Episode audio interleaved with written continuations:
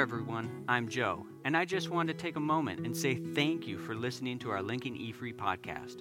We are grateful for your support to shine the light of Christ in every home and business in the Lincoln Lakes area and beyond. In case you're not aware, we have a YouTube channel, which you can find the link in our bio. We hope you enjoy this week's message and encourages you and helps you to become the light that God designed you to be. With that, let's jump in.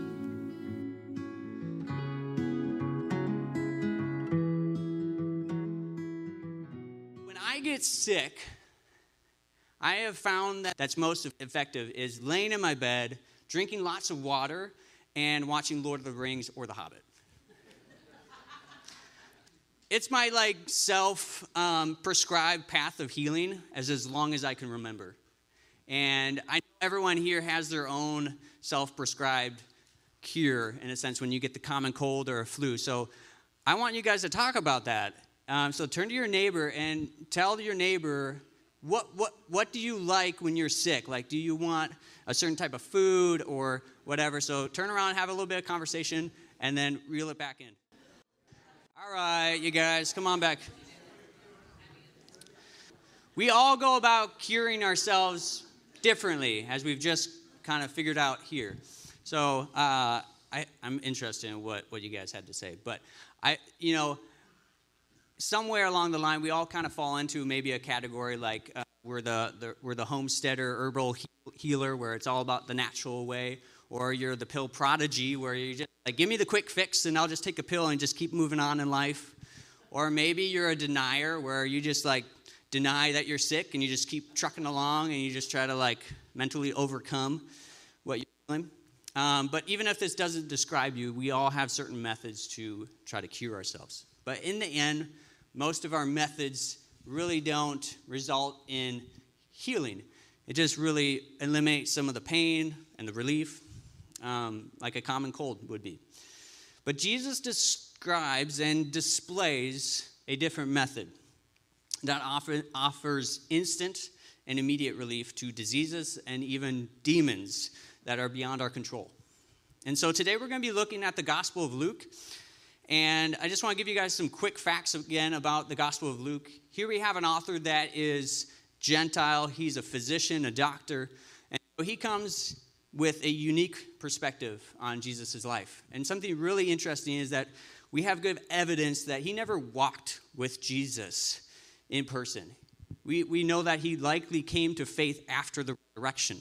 And so he's looking at all the accounts, all the stories of Jesus with a microscopic lens as a doctor and really evaluating this and, and rewrites some of these stories with a fresh and his perspective.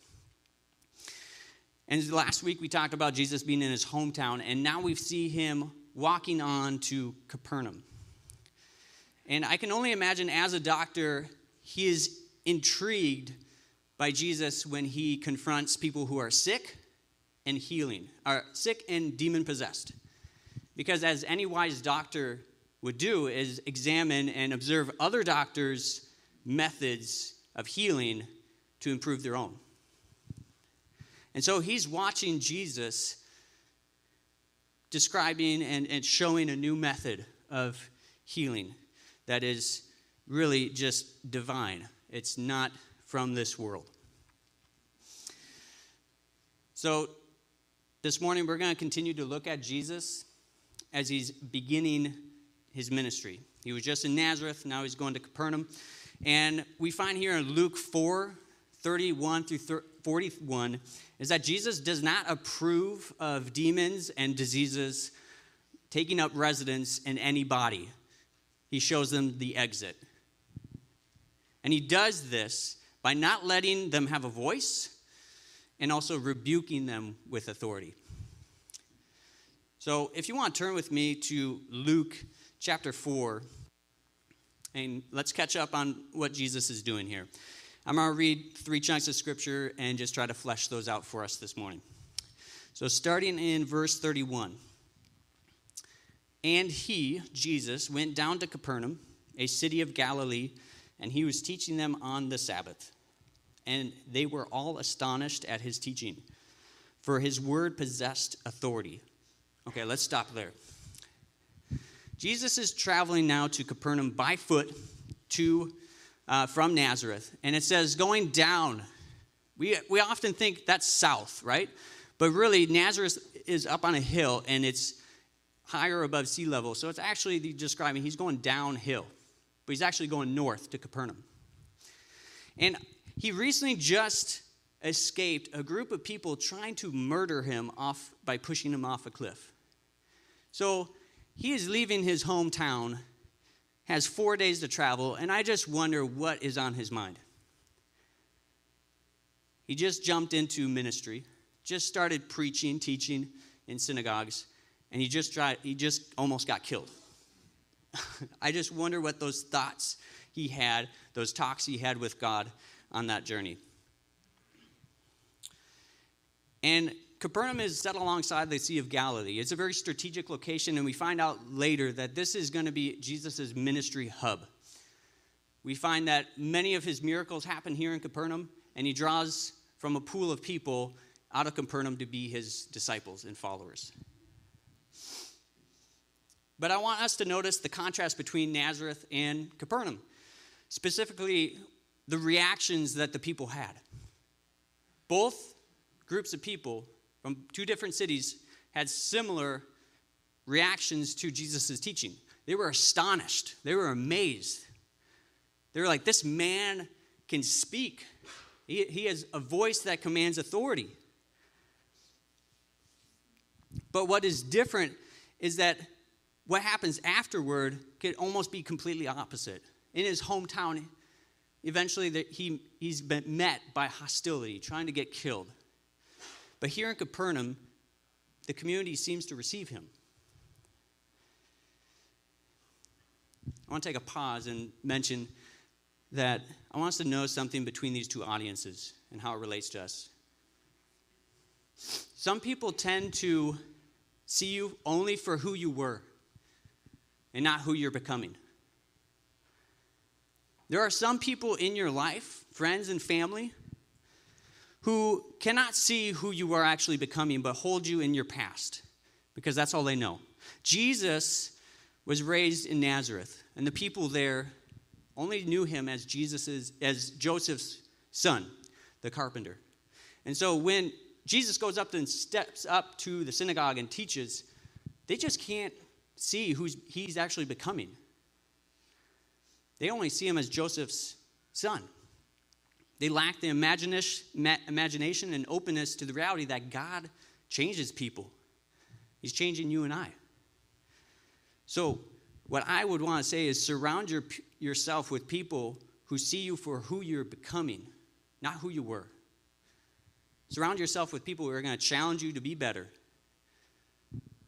to drive you back to Scripture, drive you back to the Word and your relationship with God. Because it's God who's going to be changing you and transforming you for your future. So here we have Jesus leaving Nazareth, never to see it again. That's what was profound for me is realizing that this was the last time that Jesus is going to step foot in Nazareth. He's leaving his past behind him. He makes the hike down to Capernaum and puts that past behind him and steps into his future. Let me read 33 through 37 now. And in the synagogue there was a man who had a spirit of an unclean demon. And he cried out with a loud voice, Ha! What have you to do with us, Jesus of Nazareth? Have you come to destroy us? I know who you are, the Holy One of God. But Jesus rebuked him, saying, Be silent and come out of him. And when the demon had thrown him, thrown him down in their midst, he came out of him, having done him no harm. And they were all amazed and said to one another, What is this word? For with authority and power he commands the unclean spirits, and they come out. And reports about him went out into every place in the surrounding region. So, here in the synagogue, something unexpected happens. A man gets up and starts yelling at Jesus with a loud voice.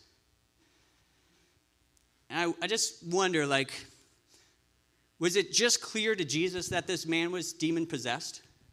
I just wonder who, in the room where people just, I think people were caught off guard. But I don't not sure if anyone else in the room was like, this man's demon possessed. I'm not sure what gave it away, but all we know is the reality is this man was possessed by an unclean spirit.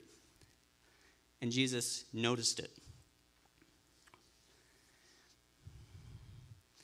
And I want to take a pause here as well because I think it's safe to assume here that we really don't aren't really familiar with demon possession. Okay? Sometimes we read past this part nonchalantly. It's like, oh yeah, this man was demon possessed, but not realizing the tension in this situation. I mean, at best, we know what demon oppression looks like or obsession. Let me explain. Oppression is when you would experience physical attacks or sleep disturbances, including regular nightmares, frequent and severe illnesses, and maybe even major depression and anxiety. I personally experienced this before. Specifically, when I answered the call to ministry, I felt some spiritual oppression in my life. I've spoken to many of our youth, and what they describe sounds and confirms to me that this is some type of spiritual oppression in their life, and we pray for them. There's demonic oppression or obsession, and this goes to the next level where someone is experiencing extreme difficulty just to function normally in life. And they're frequently thinking about the demonic thoughts and how controlling them. And it's and it's frequently even thoughts of suicide. And sleep at this point is just impossible for them. Analu and I have known a couple people like this. And it's dreadful. It's it's awful. And at this point, it's sometimes we just like we don't know what to do except pray. But it's important to note that these attributes that I'm describing here do not all need to be attributed to demonic intervention uh, demonic forces or whatever. Sometimes it's just ourselves. Okay? Because we do not want to give the demonic realm more power than it really has, because it really has none. But here we have the demon trying to intimidate Jesus by speaking up loud and also naming him and saying, I know who you are. In the demonic realm, when you know the name of a demon, it disengages it. And that's what it's trying to do, is trying to have a reversal of power over Jesus. And this reality that the demon knows who Jesus is gives us a, it reveals a really unsettling truth. Is that you can know Jesus to be God but still be his enemy. It's not enough for you to say that you know Jesus. You know that he's God. But you have not placed your faith, trust, and allegiance in him as your personal Lord and Savior. The demons know who Jesus is. Okay? They have not placed their allegiance in him. They respond to someone else. And at this point, when the demon speaks in the crowd of the synagogue, Jesus does not let him speak anymore. And he rebukes him. A former pastor of mine showed me an illustration of what that really kind of looks like for us to get the point of what rebuke is. And it's this it's really just to like choke the enemy out. A definition would be to express sharp disapproval. And here Jesus displays how much he disapproves this demon taking up residence in this man's body. Gives him no more voice and rebukes him to get out.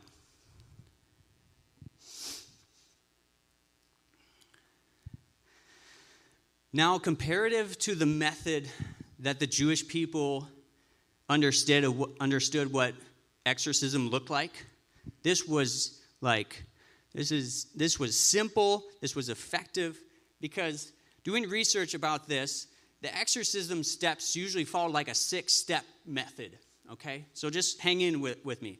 So, first, you need to find a devout religious man if you're going to perform an exorcism.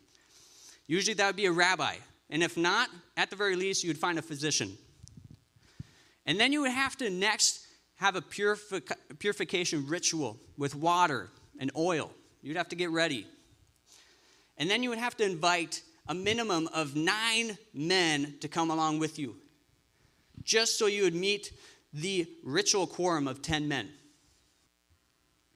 And then the next step would be that you would go to the person who has been possessed, and you would undergo an, a, a diagnostic of this possessed person. you would have to note their symptoms.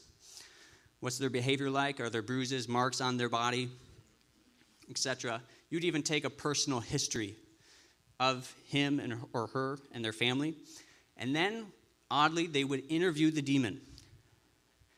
And the whole goal of this diagnostic process was to find out the demon's motivation and to figure out its name. Once you figure out the name, you can intimidate it.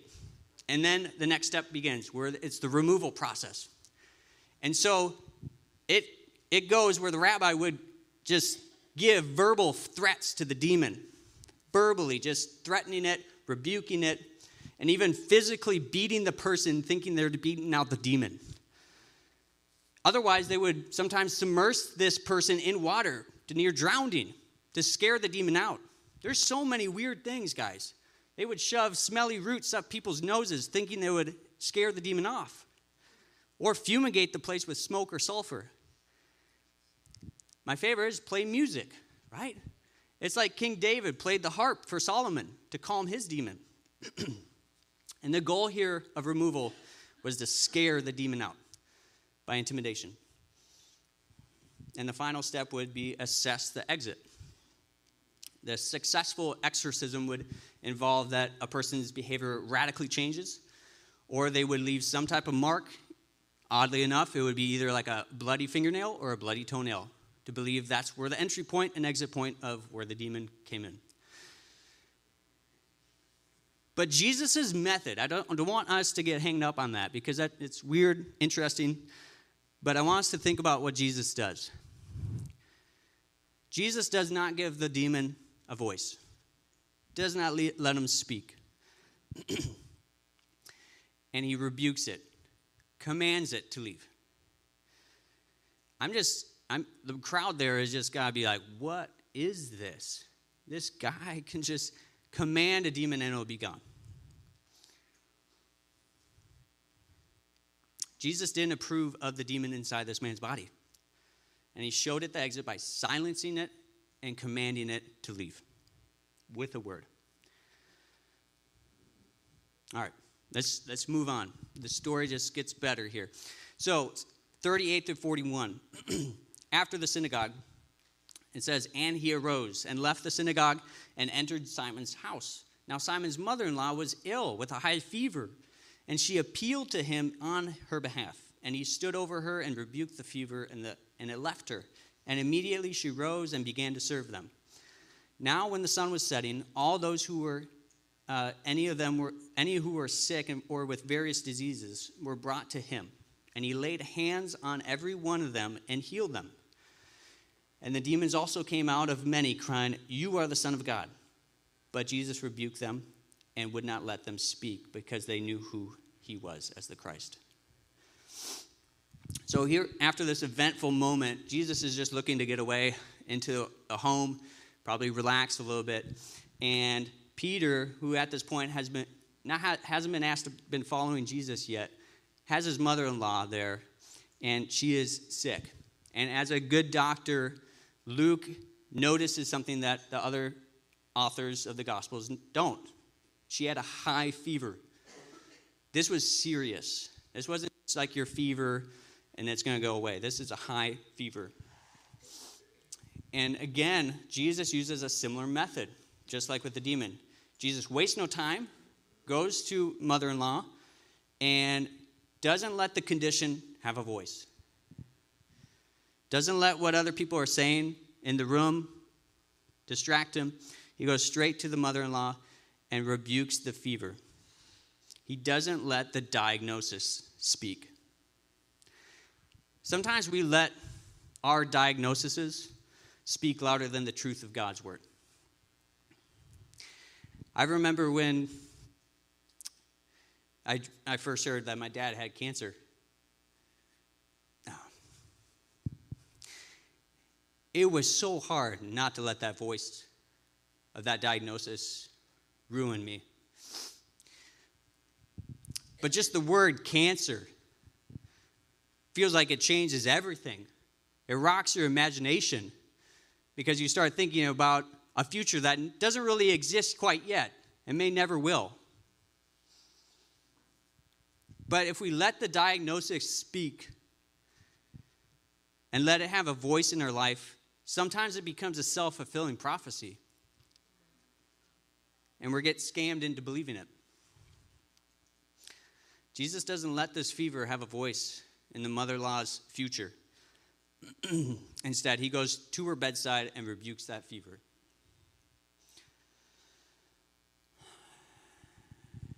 And the response of the community of Capernaum is remarkable. they bring all their sick, all their diseased, all their demon possessed to Jesus. Jesus didn't go to the sick, they found him. They found him. And Jesus laid hands on every one of them, it says, and healed them. Jesus is our deliverer. I want you guys to hear that. Jesus is our deliverer, He is our healer. It was foretold in Psalms 103, 2 and 3. He forgives all your sins and heals all of your diseases. Also in Isaiah 53, 4 through 5. By his wounds, we are healed.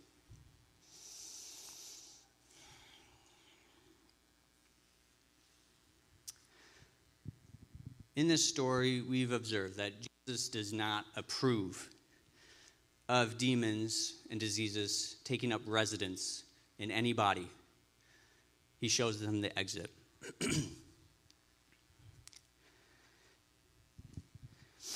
he shows them by letting them not have a, have a voice, rebuking them with authority. And I'm just wondering, after hearing this and reading this story, is your method going to change after observing how God disapproves, how Jesus disapproves of demons and sickness? Because I believe you will answer no if you remain in denial that there is a spiritual world a war occurring as we speak. And I believe your answer will be yes if you realize that we have been called to expand the kingdom of God and be light in dark places. I heard this quote a while ago taking a leadership, course, and it just rocked me a little bit and kind of disturbed me. Was that you promote what you permit? You promote what you permit. So the things that you let go, that you let slip by, is really the thing that you promote. If we're not hard on sickness, if we're not hard on diseases and, and demons, what does that say about what we think about them? They have no place in the kingdom of God, nor in heaven. If there's one weapon I wish to equip you with in this battle is the name of Jesus. I was taught by my father, and I teach my kids, is that if you come into a situation where you feel some type of oppression, when you don't have an answer for a diagnosis, you speak the name of Jesus. You say, I rebuke you in the G- name of Jesus. The name of Jesus is so powerful. It's so powerful, which this blows my mind, is that you Jesus even says that some are casting out demons using the name of Jesus, but when they come into heaven, Jesus says, I don't even know you. That's how powerful the name of Jesus is, is that unbelievers can use it and can cast out demons. That's just a side note of how powerful the name of Jesus is. But I challenge you that with the one weapon you have is use the name of Jesus. To speak it into your illnesses, your diseases, the oppression, and combat it with prayer. Showed the demons and the disease the exit as Jesus did. So, with this time, I want to wrap up with a time of prayer. And I want you guys to have a moment of thinking of someone in your life, or it could be yourself, where you need to speak the name of Jesus. Where you need to say, Jesus, I need you to come as my healer. No, I, I know this rocks a tension in some people's life. Because the reality is, is that we live in, in the in-between between now and a kingdom that's not quite yet. So sometimes the healing doesn't come. Sometimes the sickness doesn't leave. Or the cancer wins. Or whatever. So I understand this tension when we talk about sickness and healing. But I think it would be foolish of us to use our experience, human experience, to change the theology and the truth that God is our healer.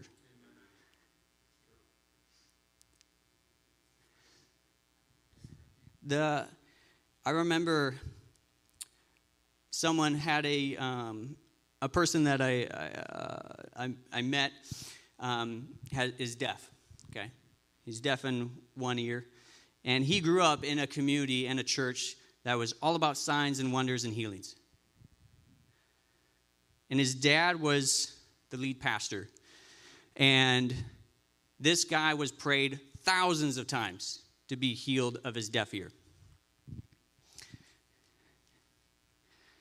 And he would constantly tell his dad, encouraging him, that he is one day closer. Because the reality is, if we don't see the healing today, it's going to come in our future when we're in heaven. So each one of us here is one day closer to seeing that full restoration, that full healing. So let's use that as a reminder as we have a time of prayer here for people um, that are on our hearts, on our minds, um, realizing that Jesus is our healer. He truly is. And so let's just bow our heads right now.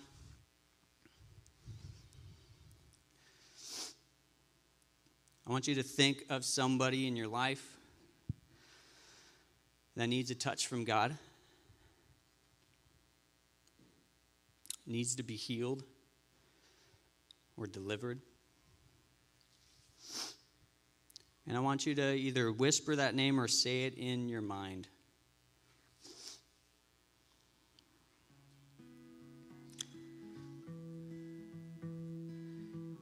And just offer up a short, simple prayer asking God to come and heal, come and deliver.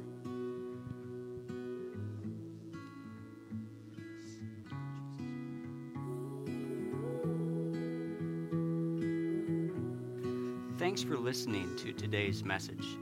If you're interested in learning more about Lincoln E Free Church here in the Lincoln Lakes area, you can go check out our website, lincolnefree.org, and you can give us a follow on Facebook. Have a great